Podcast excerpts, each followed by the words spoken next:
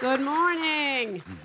It is so nice to see all of you guys. I just want to say I love you. Some of you I've known forever, and it's just so wonderful to see you. And I just want to say how precious and special you two are. You guys are very close to our hearts, and we're very proud of you two so much. But I wanted to give a little testimony. I obviously know what Keith is going to talk about, and I wanted to just share that he and I both grew up in poverty, pretty much. Him worse than me, lived in the projects, had basically nothing. We lived in constant lack. And because of the principles that he's going to talk to you about today, we have been able to raise eight children. We now are about to have 18 grandchildren. And God has enabled us to do everything that we've needed to do, everything we've been called to do in our lives. We've gone from having nothing, no ability to really to do much of anything, to being able to do whatever God says. And it's because of committing our lives from the time we were married, and we had actually been doing it before then, to following these principles. God has opened up incredible doors. So I just want to encourage you to just be brave, be courageous, move forward, do whatever you need to do to walk these things out in your life.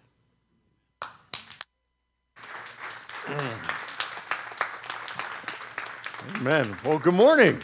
Good morning. Good to see y'all. Uh, I'm available for barbecues tomorrow if anybody. no, I'm not. Well, it depends on what depends on what's on the menu, Penny. Hallelujah. well, good morning. Uh, we're going to jump, just jump into the word, and I echo what Penny said. You know, we love you guys, and of course, Pastor Nick and Rachel, and so many folks here. I'm going to talk about some of the folks that are here today.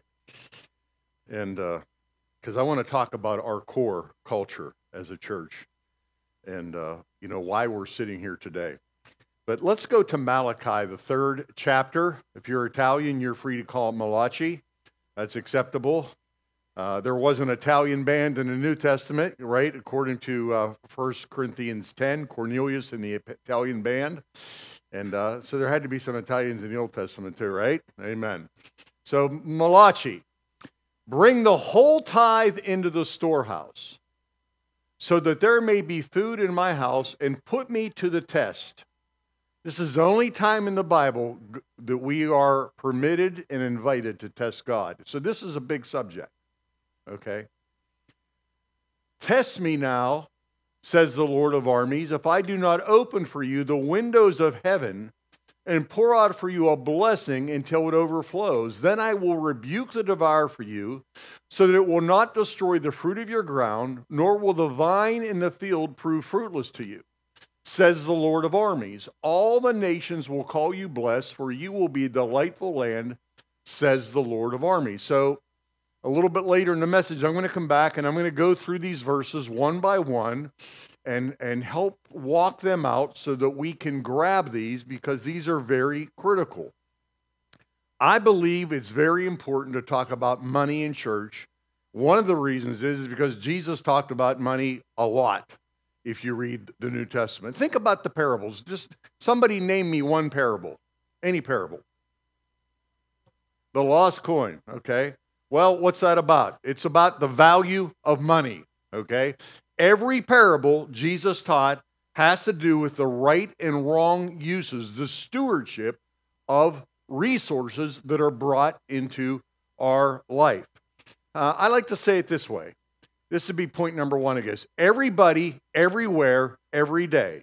Everybody, everywhere, every day thinks about money. Rich people, poor people, people that are struggling, people that aren't struggling. We're making value uh, judgments every day about money. So I would say that since we have a creator that knows us and lovingly cares for us and wants us to be blessed, Jesus said he came that we might have life and we might have it more abundantly. He was not talking about heaven. Okay, let's get that clear. He was talking about this life now. God is not opposed to you having things, He's opposed to things having you, though. Okay, let's be real clear about that. So let's listen to what God says. I like to say it this way. Now, this is my opinion, okay? But I think it's a sanctified opinion. I believe how people relate to sex and money will have more to do with their long term fruitfulness and happiness than their education, their family background, their vocation, and how much money they make. Why do I believe that? 45 years of serving God and pastoring people, that's an observation I've made. And God has very clear, not opinions, but standards and commands in both areas. God is exact on things. So he hasn't left us to our own devices and say, you know what, just, just figure it out. You know, whatever works for you, just go ahead and do it. That's not how it works. Okay, we call him Lord for a reason because he is. And if he's Lord, we should obey what he says to obey. Okay, unless you're smarter than him. Any anybody here fit that? No, okay, I didn't I didn't think so. Okay. So let's let's really understand that. Let's be real clear. Money is spiritual. Okay, look at first First Timothy 6:10. You've probably heard this verse quoted. It's quoted out of context a lot. But nonetheless, he says, For the love of money, not money, but the love of money. If you stack this room full of money, it would never do any harm. You add one greedy heart to it, it can be a catastrophe. You could have two, two pennies in a cup and it won't do any harm. You add one greedy heart to it, it can do some harm. So it's the love of money, loving something more than it can love you back. Okay? The love of money is the root of all sorts of evil. Think of the things that our world is suffering and people suffer because money is more important.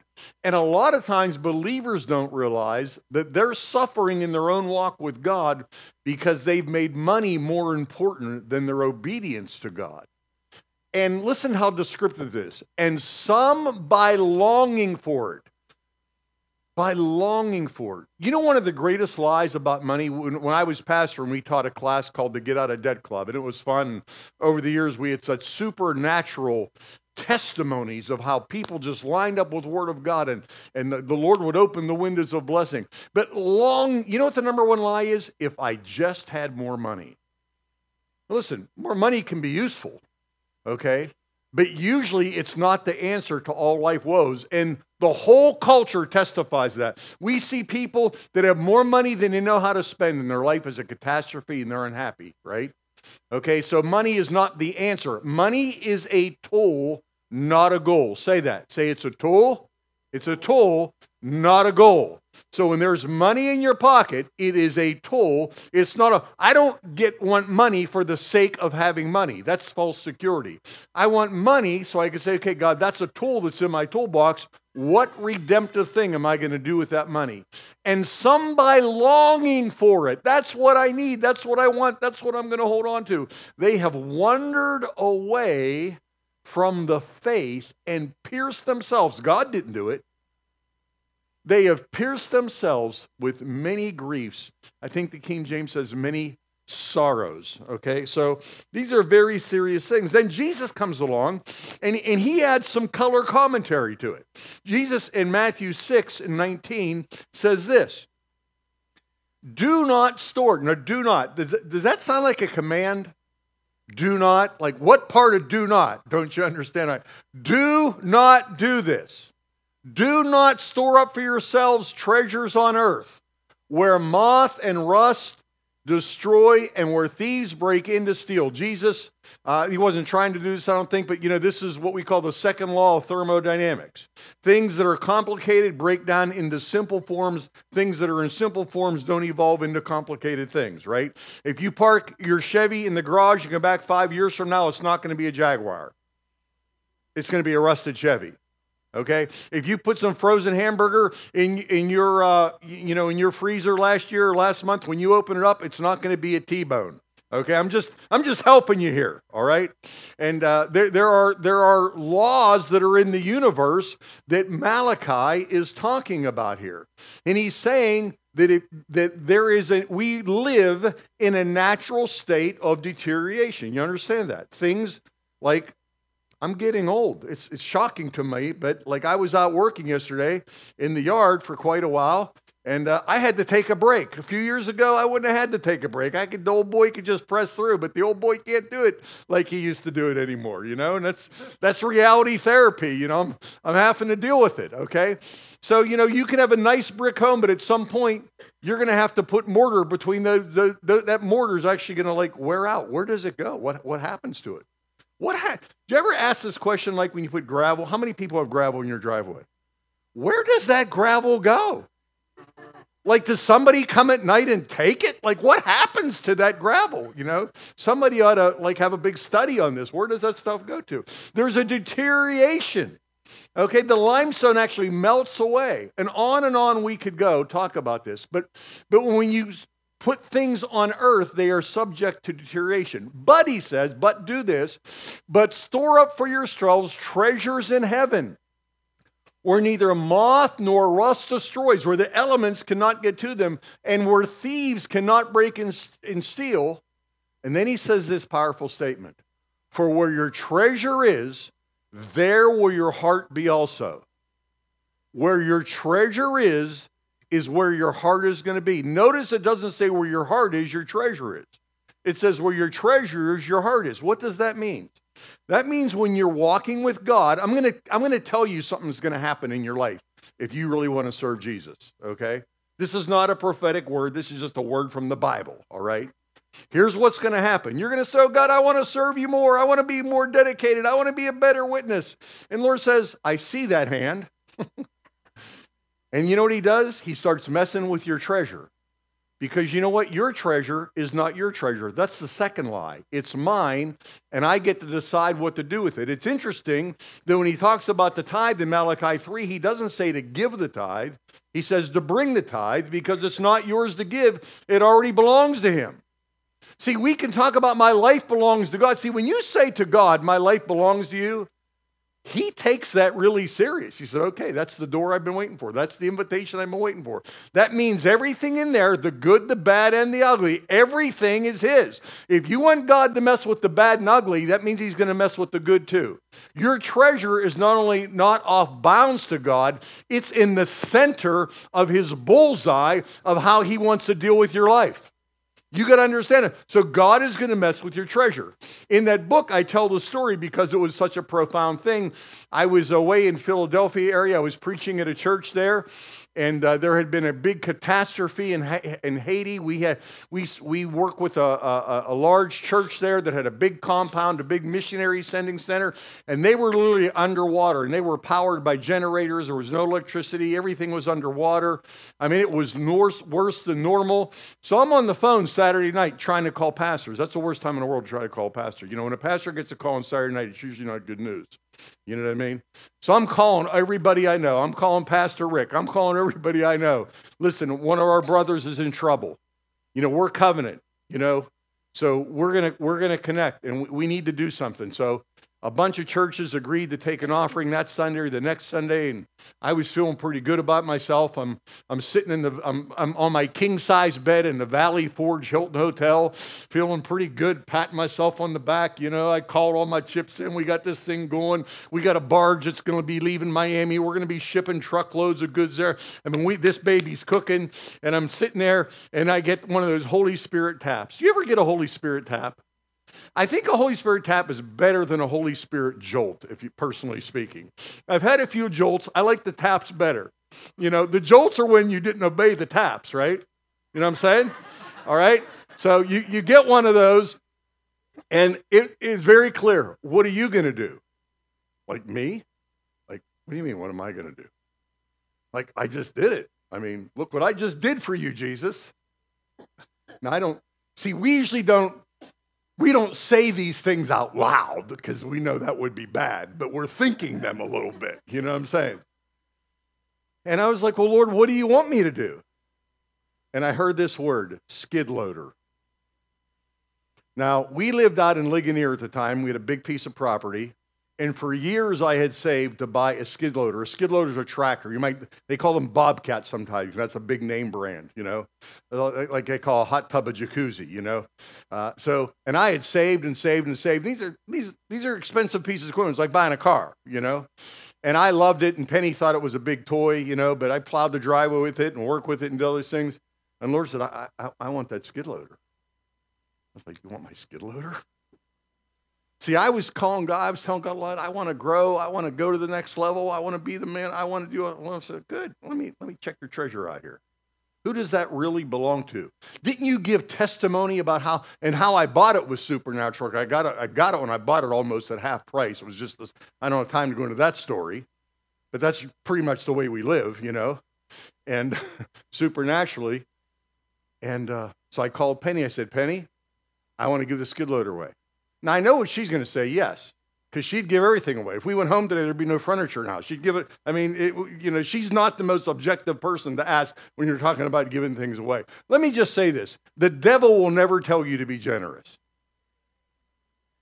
And listen, in most cases, you don't have to worry about your flesh. Like my flesh did not think, oh, let me find something I really like to give away. Like my, my, my most favorite thing in life, not, know, not people, not relationships, my most favorite thing was that skid loader.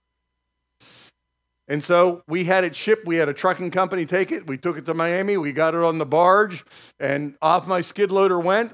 And uh, a, a, few months later, I get a call, and somebody says, "Turn on CBS News." And the Marines were there because they had the, there was such rioting and stuff because of the medical supplies and food supplies and everything getting in. And there's my skid loader in the background going back and forth. Oh, there it is, and I'm I'm waving, hey, you know. yeah, hallelujah. It was, a, like a hunk of my heart driving, driving around. Here's what I'm, listen, you got to get this.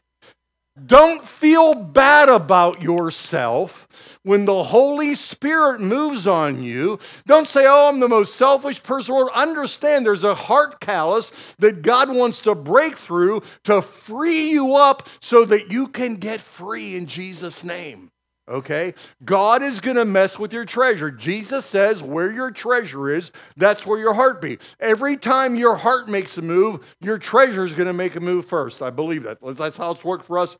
That's what I see in Scripture. And it's important to understand that and walk that out. I didn't say it was easy, by the way.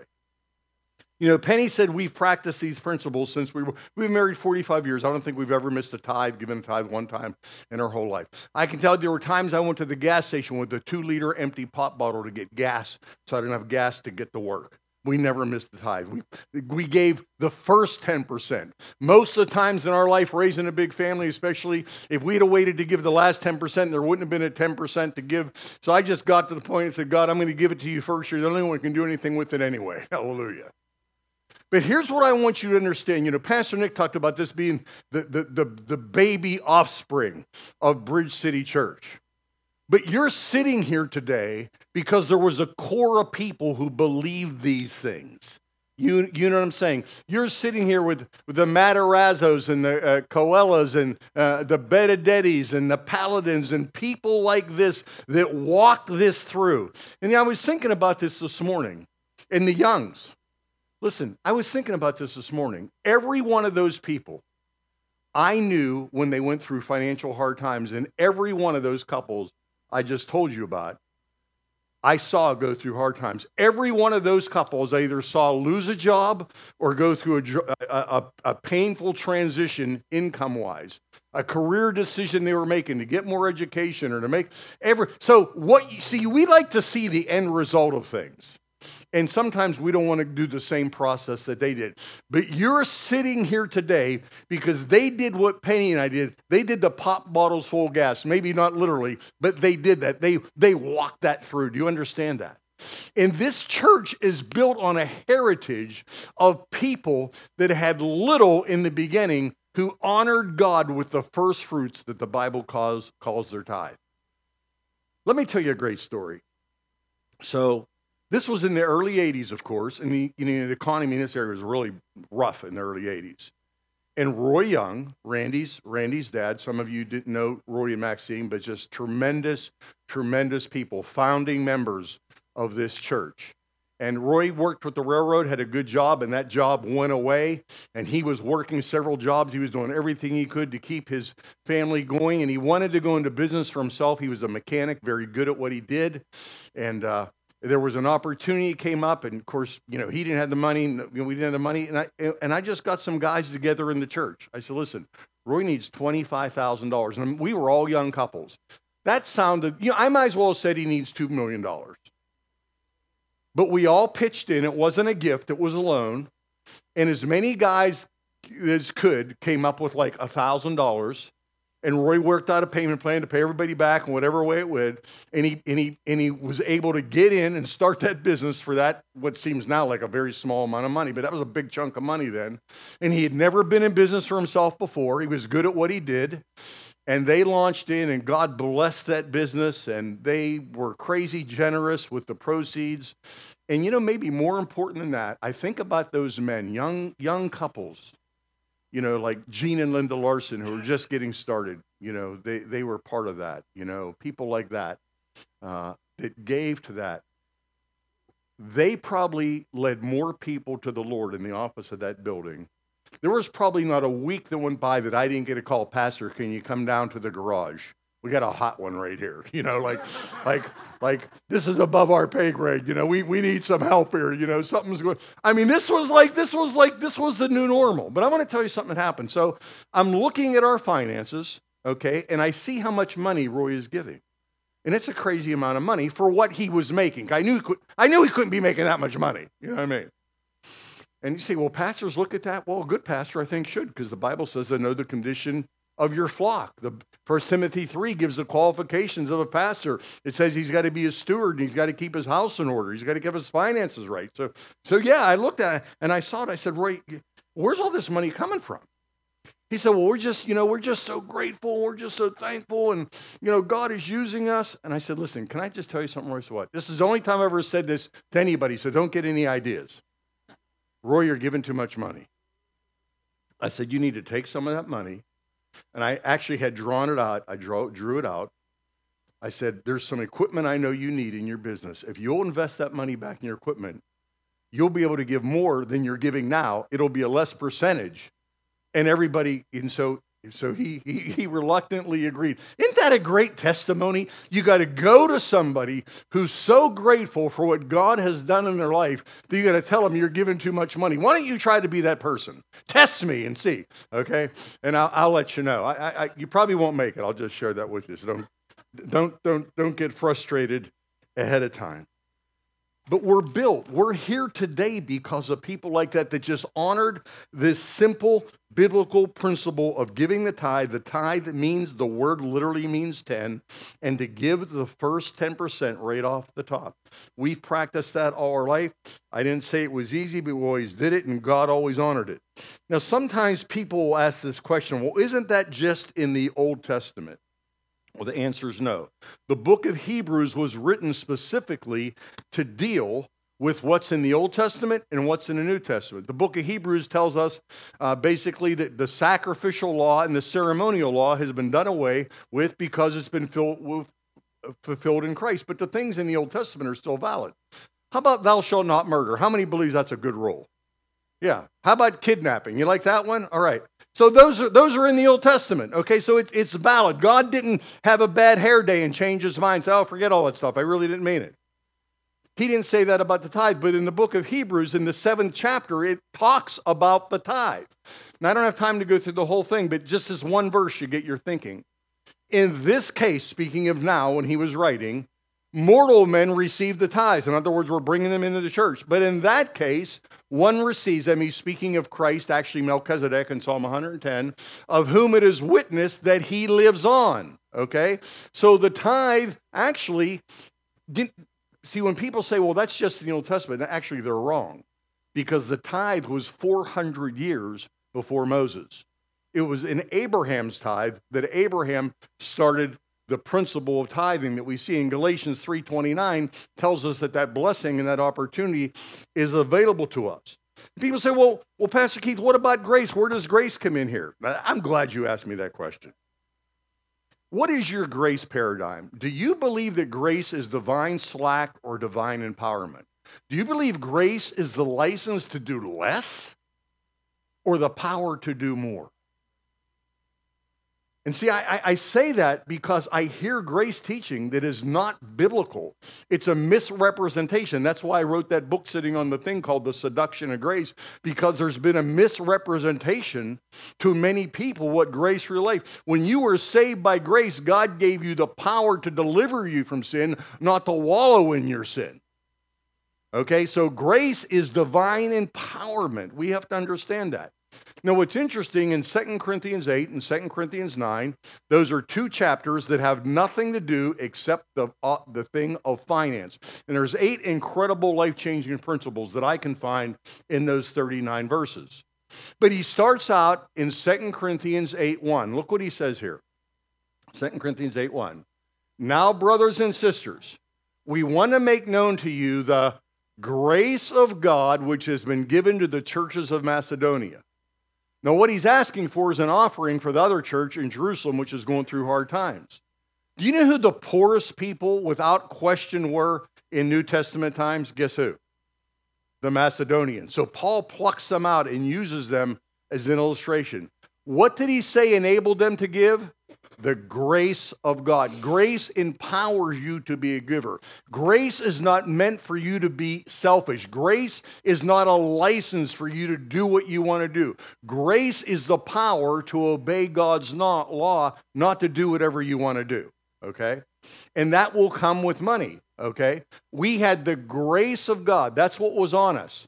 Yeah, there was some determination, there was some sanctification. We were definitely intentional, but it was God's grace that saw us through so many times. Tell we put our tithe check in that in that offering, and it was like, Lord, I hope noodles show up somewhere. You know what I mean? Like, like we're all in. Like we're we're we're we're trusting. I'm not telling you this is easy, but I'm telling you, Hallelujah! It's been so rewarding. It's been so fun to watch the Lord. Now look at verse seven in this same chapter. Since you excel in so many ways, people say, well, what about other things? Well, here's his answer in your faith, in your gifted speakers, in your knowledge, in your enthusiasm, and in your love eh, from us, I want you also to excel in this gracious act of giving. Actually, if you read through those 39 verses, the word grace or graciousness comes up seven times, talking about giving. So, grace and giving go together. Giving is probably I think without question, the number one litmus test in the New Testament of a believer who's been encountered by God. One of the things that should say, say about us, if we say that Jesus is Lord of our life and our sins have been forgiven, is that there is a generous spirit in us, even if we may not have a lot by worldly standards, we still get to give, we still get to participate. That's so important. As a matter of fact, one of the things I love about the doctrine of the tithe, quite simply, is this it makes us all equal. The one who gives a little, that's 10%, is equal to the one who gives a lot, is at 10%. And I know when I was a pastor and we would be making big financial decisions, even sometimes I'd time the elders, I would, like if we were going to buy a big piece of property or we were going to do something or, or do a big mission thrust or sometimes add a person to staff, sometimes I just get some of our most committed believers together in that room. And it was interesting to me. I remember sitting around there one day, I said, I got a widow, I got a single mother, I got a doctor, I got a businessman. They all are in equal footing because they're all obeying the same command. They're all doing exactly what God asked them to do. They could never compete in volume, but they were all there on obedience. This is the great equalizing factor in the kingdom. It's not like the government that taxes you for your prosperity and makes you pay more. Okay, it's like, like everybody is on, is on the same plane here, and we've got to understand that. So let's look at Malachi uh, three eight. Okay, let's. I, I promise you, I'd, I'd, go through a couple of these verses because I want you to have revelation. Because sometimes we're doing the right thing, and we're not really mixing faith with it. And I would encourage you when you give your tithe, you should be like speaking a blessing over that. Lord, thank you. I'm casting this seed. I'm putting this seed in the ground. I'm putting a treasure in heaven. And I'm trusting you for all my sustenance. I'm trusting you to have more than enough. I'm trusting you to be able to, this just to be the first fruits. Actually, that's that's what the tithe is. It was the first fruits. In the Old Testament, when they gleaned their fields, they would take their first crop and they would do a wave offering to the Lord. They would take their wheat or their barley or their oats and they would wave it before the Lord. You know what that was? That was like, God, this is yours, and whatever else you want, you let me know. See, when you become a tither in your heart, what you're doing is you're opening up the doors of your heart and you're saying, God, this all belongs to you. And so tithing is just the beginning of giving. It's just, you're just getting your toe in the water. And I'll, I'll just warn you ahead of time once you become a committed tither, it's going to get contagious in your life. You're going to become more and more generous. You're going to become increasingly more generous. Uh, and I can tell you without giving you details, we blew by the tithe many, many years ago. Not because we have a lot of money, but because God has shown himself alive in our life, okay? Malachi 3:8. Now look, the serious words here. Think how think how strong these words are that God is saying to his people. Are you his people? Are you are you you one of his peeps? Are you? Okay. Well, then he's talking to you, right? Would anyone rob God, yet you are robbing me? Now stop right here.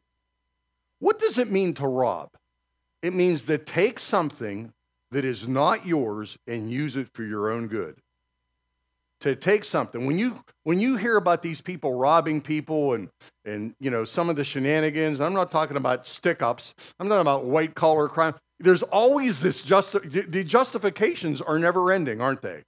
Well, I needed it, this happened, that happened. You know, let's let's face it. You and I both know that we are capable of justifying a lot of stuff.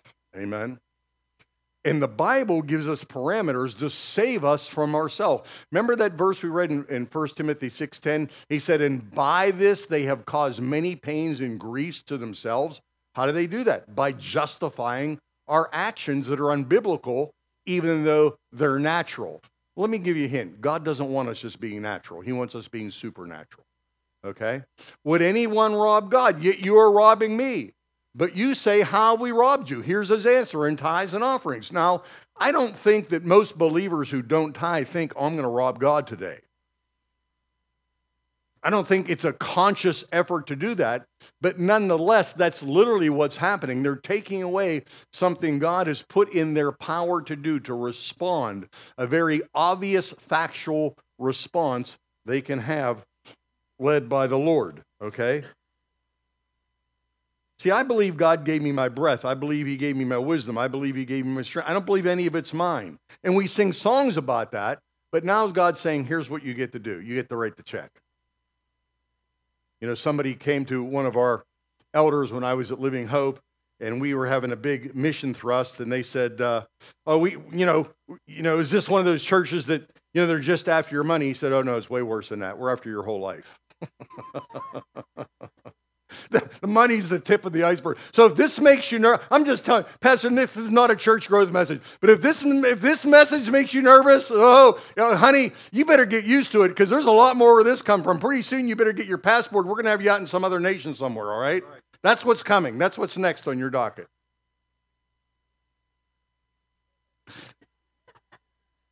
How many people have been to another nation? Look around the room. Is this incredible? Look at the people in this room, average, whatever that is, normal people just like you who saved their money and went to serve somebody else. And it all started when they started fooling around with this tithe thing and fell in the water. Hallelujah. Hallelujah. Got stretched, got, got exploded by the Holy Spirit. Now let's go, go to the next verse here, okay? Verse 9. You are cursed with the curse for you're robbing me, the entire nation of you. You say, wait, you mean God is God is like cursing me? No, you're cursing yourself. You remember that rule of thermodynamics that things, you know, they degenerate, they don't regenerate, right? That's the natural law.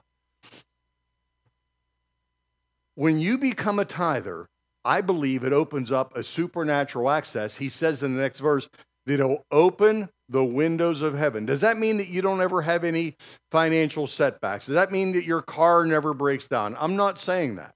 But what I am saying, that what we have witnessed in our life, not once, not twice, but the way we've learned to live supernaturally is we put God first with anything that has our name on it. If it goes through, now I'm religious about it, I'll just tell you without apology. If it goes through my hand, I tithe on it. If I get a birthday gift, I tithe on it. Say, people, you're really in, I'm really into it. I'm just telling you. If I sell a piece of property and it's a big chunk, then you know I don't just tithe on the little stuff, okay? But I'm I'm just all in. But I believe that God opens up the windows. There is an element where we can live where the, the shoes on our feet do not wear out, but there is a supernatural stressing. I mean, I could I could just write a book about stories and testimonies and interventions, not because I'm a preacher. Not because I got up and told a story and somebody felt sorry for me and gave me some money or some of that craziness. We don't do that. Okay, that's manipulation. We don't. That's not how we do church. Okay, I, t- I, I told this story in the first service. So we were, you know, I, I, I left I left Bridge City Church when I was a senior pastor. Church was doing great, but a door opened up in the pro life movement with Operation Rescue, and the Lord just spoke to me and said, "This is a small door. Step in it. It's going to be significant." And we gave up everything. We gave up our salary, we gave up our house, we gave up and said, okay, we're gonna we're gonna throw ourselves to this. And it was a wild ride, and we trusted God, and somehow we came out on the other end. I don't even know how I don't even know how it worked. I, I can't even explain it to you. So we were moving back from Florida. And uh, you know, we wanted to buy a piece of property. We wanted to get out, maybe have a little, you know, because we had we were having kids, and so I found this. Uh, we were looking and looking and looking. I was looking for like a year, and I had an agent involved and all this kind of stuff we were doing. And uh, I found this property that I really liked, but it was out of our price range. Aren't they always? Isn't that, isn't that how funny how that works? Why is that? Why don't they just like take, take tell this is what I'll give you for it? That don't work that way. All right. And uh, I so I was talking to my agent, and she said, you know, have you found anything? I said, oh yeah, I found this property on my own. You know, the owner's selling it, and I described the property. She goes, oh, I know that property. She said, don't ever deal with that lady. She's like not good business people to deal with. And I found out later that was the truth. But anyway, uh, she said she said she'll never list that property. The next day, the agent calls me and says, you are not going to believe what happened. What happened? She goes, you know that property? She called me and listed the property. And the reason I know she's a bad person because we ended up buying the property, and for about two years, I had people knocking on my door looking for her. you know, you know, so I escaped that one. Are you with me? We got they wanted three hundred thousand for the property, which was a lot of money for us, and we got it for two hundred thousand, which was a lot less, but still more money than I had. Let me just tell you. All right. This is 1995. That, that's a lot less money today than it was then. And uh, but to make the deal work, there was a guy, a friend of mine, who said, "I'll give you ten thousand dollars and I'll buy that one little chunk on the corner." I said, "I don't care about the little chunk on the corner." And that that ten thousand dollars was like the make it or break it of making this thing work. And right before the thing happened, he bailed on me. I was like, "Oh, I'm in trouble." And the Lord encouraged me, and not only said, "Don't worry," you know, like you'll get through this. It's like, I'm in this. Like, I'm going to bless you. I sold that property, actually a smaller piece than that, for $40,000.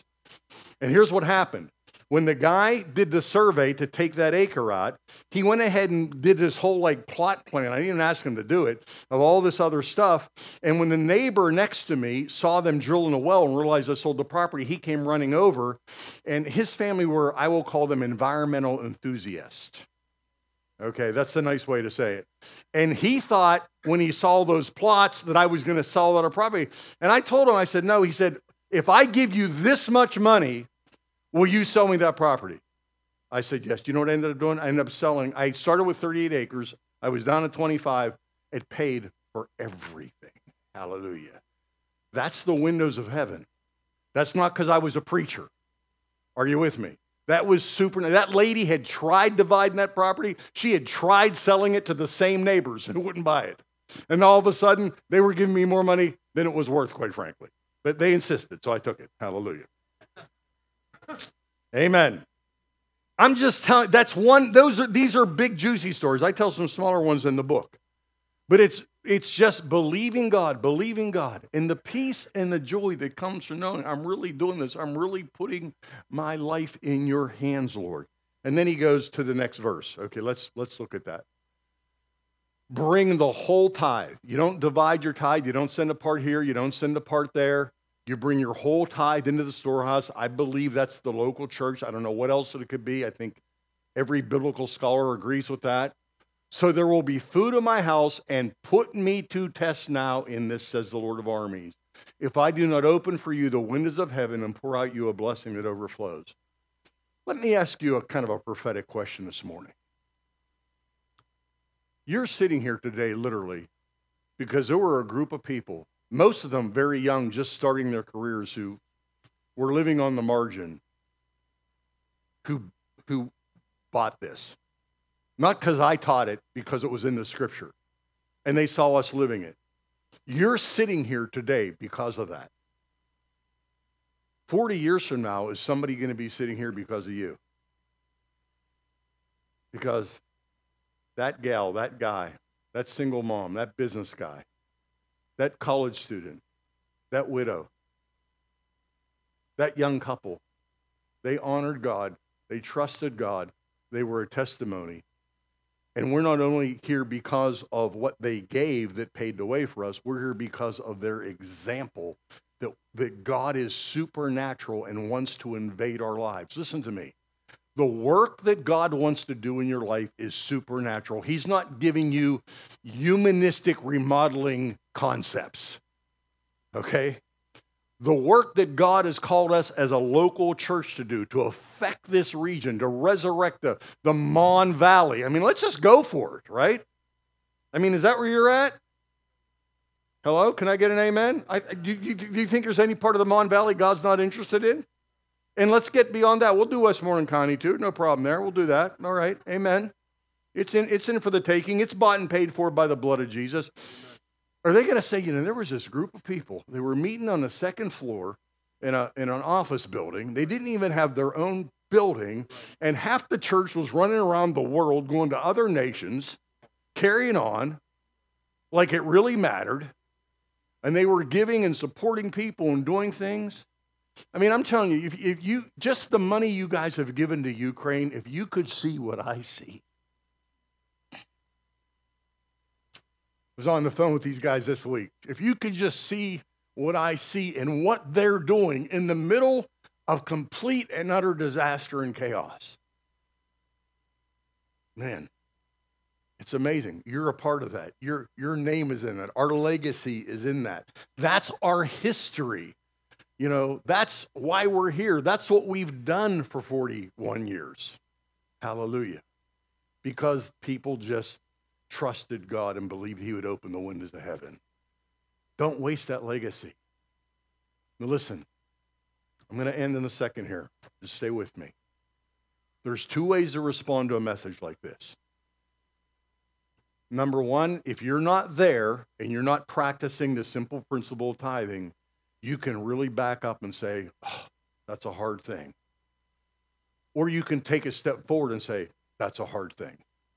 And I need the grace of God. God, I need to test you. God's inviting you to test him. So don't pull back. Just lean in. Just just lean in. Okay? We all have our different testimonies. We all have our different challenges, but don't do not make the mistake of thinking that somebody like me that is teaching these things has not experienced what you have. I probably have experienced them all. Okay? I know what it's like to look in an empty refrigerator. I know what it's like. I remember one time I was going somewhere. I had to stop get gas. I had to give the guy my spare tire. I mean, we were married. You know, we were we. I mean, I, I, said to the guy, I said, it was a brand, it, was, it still had the blue on it, so you knew it was new, you know? I, I said, I promise I will come back. If you can give me $20 worth of gas, I promise I'll come back and buy my tire back off of you. But I wasn't going to miss my tithe. Okay, I wasn't going to do it because I trusted God. It wasn't a matter of trusting me, of really putting God first. I'm telling you, there's such a breakthrough in the heart there's such a breakthrough in the heart of radical, radical trusting that the God that you're depending on that has saved you by grace is the same God that really cares about you. Does he think, do you think he doesn't care? Matthew 6, that same chapter that I read from, the beginning of the chapter, don't you think, or actually not the beginning, but right in there, says, you know what? The birds of the air cannot fall to the ground without your father's notice. Don't worry about it. You know what our greatest gift to God is? It's just our obedience. just our obedience. I want you to stand up with me this morning. And I trust you heard this message and the passion, I'm sure you can sense this in my heart, because I've seen so many lives revolutionized. I've also seen people that have just said, you know, I can't, I can't, I can't go there. I can't go there. Let the Lord take you there. Even this morning, I just, I just challenge you just to lean in and say, God, I want to be part of that army he's talking about. Okay? On the way out the door this morning, there's a little called card.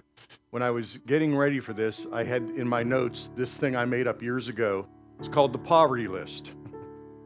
The Bible teaches that poverty is a spirit. You know, you can have money in your pocket and still have a poverty spirit. Deuteronomy 28 talks about a poverty spirit. But I just got 14 things I put on this list that are just reflection from years of leading people and being in pastoral ministry. And I'd encourage you to pick one up and look at it and say, Lord, is there anything on there you want to do a work in my life with? Okay? Just maybe a challenge. Some of you, you know, you say, I'm in, I'm a tither, you know, but may, maybe there's another level. Maybe there's a skid loader in your future. yeah, I'm not listening to that guy anymore. you know what? I rejoice over it. You know, you know that impacted my kids when they when they saw me do that. They were like, "Oh my goodness." My boys today are all in business. And their businesses are flourishing and they are crazy givers.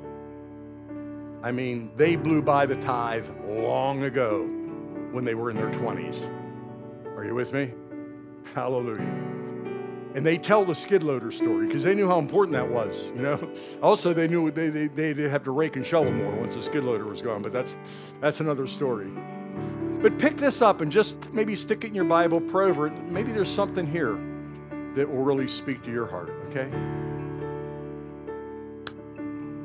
I won't be here 40 years from now. Probably not.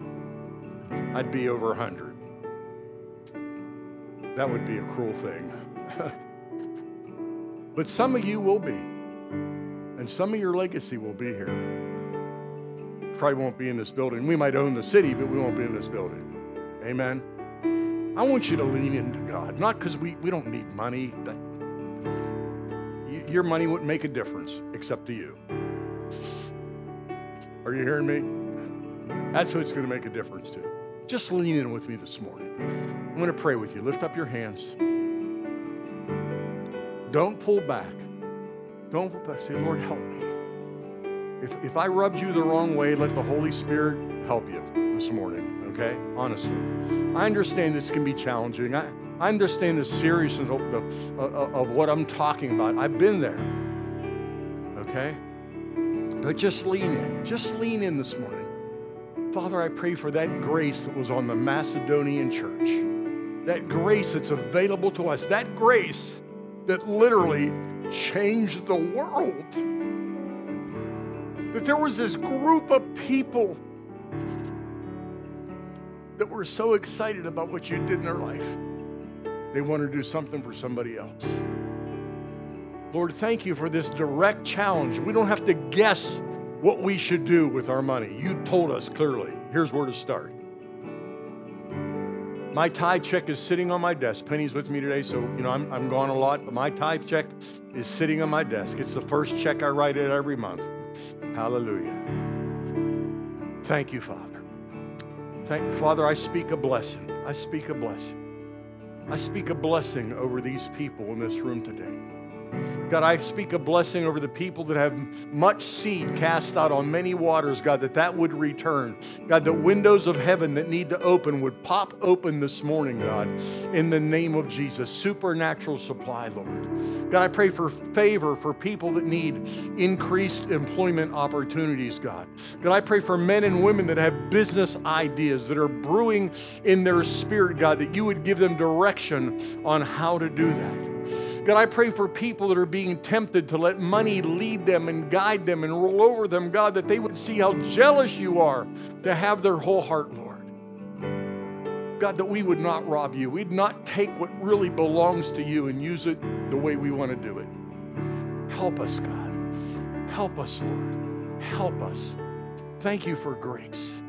Thank you, Lord. Thank you, Lord, in Jesus' name. Amen. Let's honor the gift that Pastor Keith and Penny are